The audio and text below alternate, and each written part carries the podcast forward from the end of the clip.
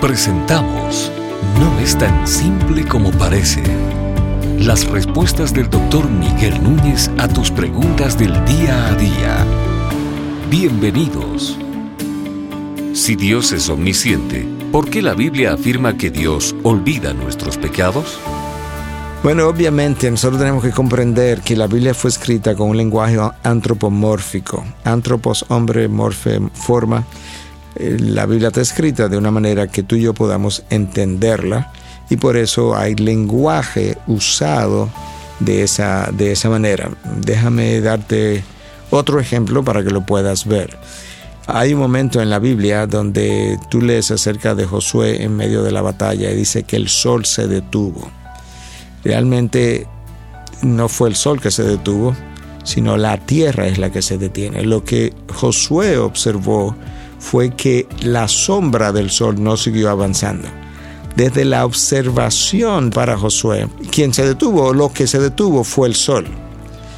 Pero en realidad, astronómicamente, lo que gira alrededor del sol es la Tierra. Entonces la Tierra es la que debió haberse detenido.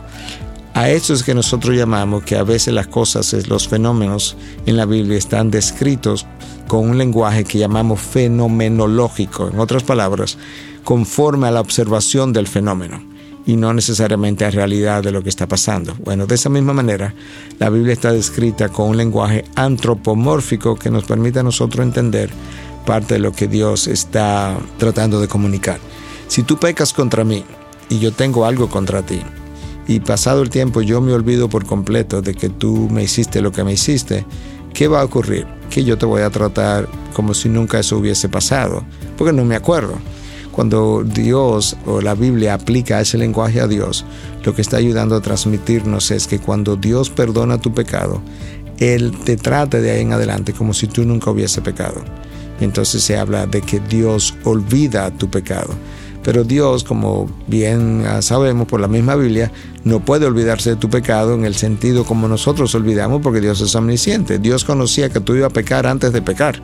¿Cómo se va a olvidar entonces que pecaste después que peca, cuando lo sabía incluso antes de hacerlo? No, lo que Dios es, lo que Dios sí hace es que rehúsa echarte en cara el pecado que ya Él ha perdonado. Entonces, para fines prácticos y funcionales, Dios jamás te va a hablar de eso otra vez. De la misma manera que yo no te hablaría de algo que yo olvidé porque yo ni siquiera me acuerdo.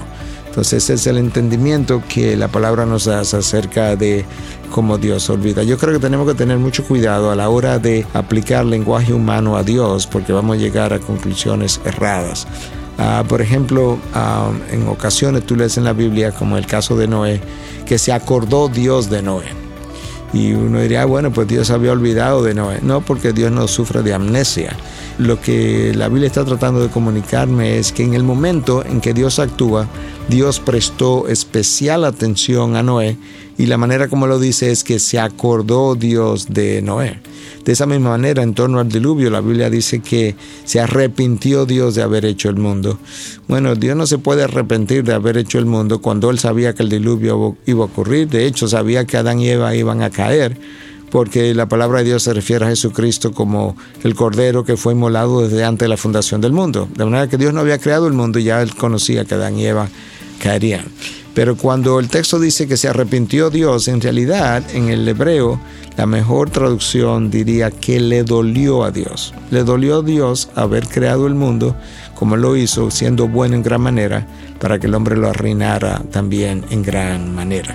Entonces, la observación final o el énfasis final, que representa ahora una repetición de algo que yo dije, es que tengas cuidado al aplicarle a Dios lenguaje que tienen que ver más con la manera como nosotros vemos y sentimos, porque Dios no es hombre como nosotros, para sentir y ver las cosas como nosotros las vivimos. Estas y otras preguntas llegan hasta ustedes gracias a la valiosa colaboración de nuestros amables oyentes. Si deseas compartir con nosotros tus consultas e inquietudes, visita nuestra página de internet integridadysabiduría.org.